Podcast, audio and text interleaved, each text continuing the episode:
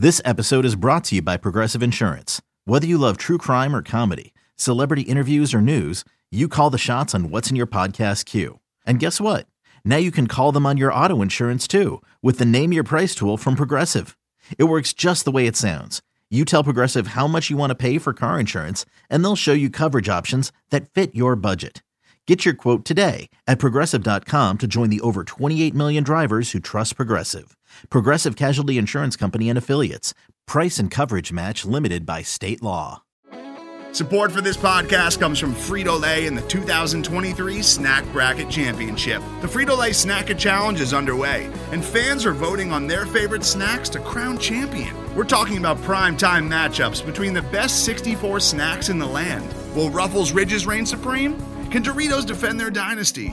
Or will Smartfood use their smarts for a surprise upset? Only you can decide. Get in on all the action for a chance to win up to $1,000 or a year's worth of snacks. Let your snacks be heard. Just go to fritolaysnacket.sbnation.com to vote and enter for a chance to win. No purchase necessary. Sweepstakes ends April 3rd, 2023. Void where prohibited. Year's worth of snacks awarded in the form of 52 coupons, each good for one bag of chips. See official rules at fritolaysnacket.sbnation.com. The following segment is from the Palpably Unfair podcast on the SB Nation NFL show, where we're discussing your favorite team. Subscribe to the SB Nation NFL show to make sure you don't miss conversations like this one. So let's get into some of the the free agents and some guys that are going to become richer. I, I think this kind of pushes up some guys in the market, and one of them is Matt Milano, Buffalo Bills linebacker. This is a guy we talked about in episode 19 of the Palpably Unfair podcast when we detailed the top pending free agents of the remaining playoff teams back in mid January. Here's what I had to say about him. Some qualifications here. He has only played 31% of the Bills' defensive snaps this year.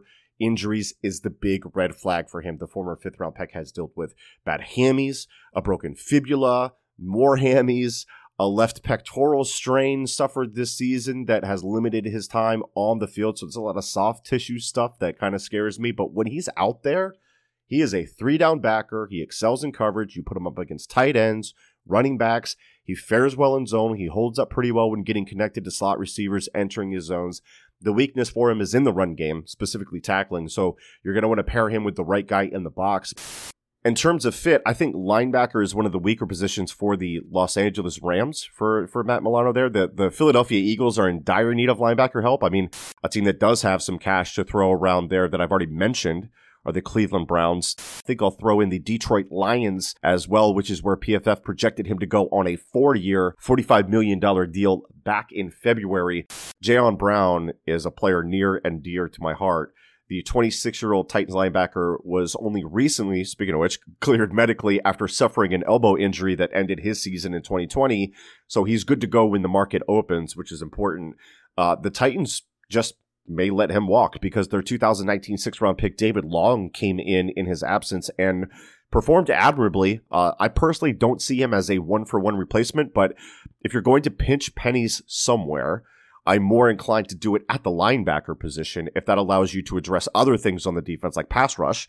Uh, estimates that he could land in somewhere around the 11 mil per year range, and that's probably something like a four year deal. So, I mean, it, it does hurt though that you're able to find a gem like Brown in the fifth round back in 2017, and then you can't retain him for whatever reason. And make no mistake, that he is one of their best defensive players, along with Kevin, Kevin Byard and all that. He is in his prime. KJ Wright of the Seattle Seahawks, now a free agent. I think the the issue there is that like he he's perfect for that system in Seattle. I, I do think Seattle ends up retaining him. I do think they see his his value. But I think the, the problem for Wright is as good as he's been and it's good at coverage and is solid against the run, just an overall steady Eddie, consistent type of player. Like it's Bobby Wagner soaking up all the the hype and, and adulation and it's kind of taken away from how we perceive Wright to be. Would you agree with that, Kyle? Do you think Wright's a little overlooked because of Wagner? I thought in 2020, and this is going to just cause people to tune out, KJ Wright was better than Bobby Wagner. Mm. Like if you just ignore all of, if you ignore the names essentially, or right. who provided more value to their defense, I would take KJ Wright. I love that dude. I think he's a great player, and in my opinion, he is the best linebacker that's available. I would take him over Milano. I would take him over Jayon Brown. with Kevin Pierre Louis. So Kevin Pierre Louis, former uh, Washington player there, had signed a one year deal worth three mil, I think, last year. Uh, his career arc kind of reminds me of LJ Fort, the Ravens linebacker now. And and I remember putting bodies through the table for LJ Fort to come to the Eagles when he wasn't retained by the Steelers after the 2018 season. Of course, uh, the Eagles did bring him in, and the Eagles stink at recognizing linebacker talent, so they released him in the middle of the season. And then boom, he goes to the Ravens and almost instantly earns an extension as a starter. Uh, so I was early on the Fort train, and now I'm doing the same for Kevin Pierre Louis, who at 29 years of age saw his like first real taste of starter action last year after a career as a special teamer. I'd say Pierre Louis is different than Fort in that Fort is the better run defender, while Pierre Louis is better in coverage.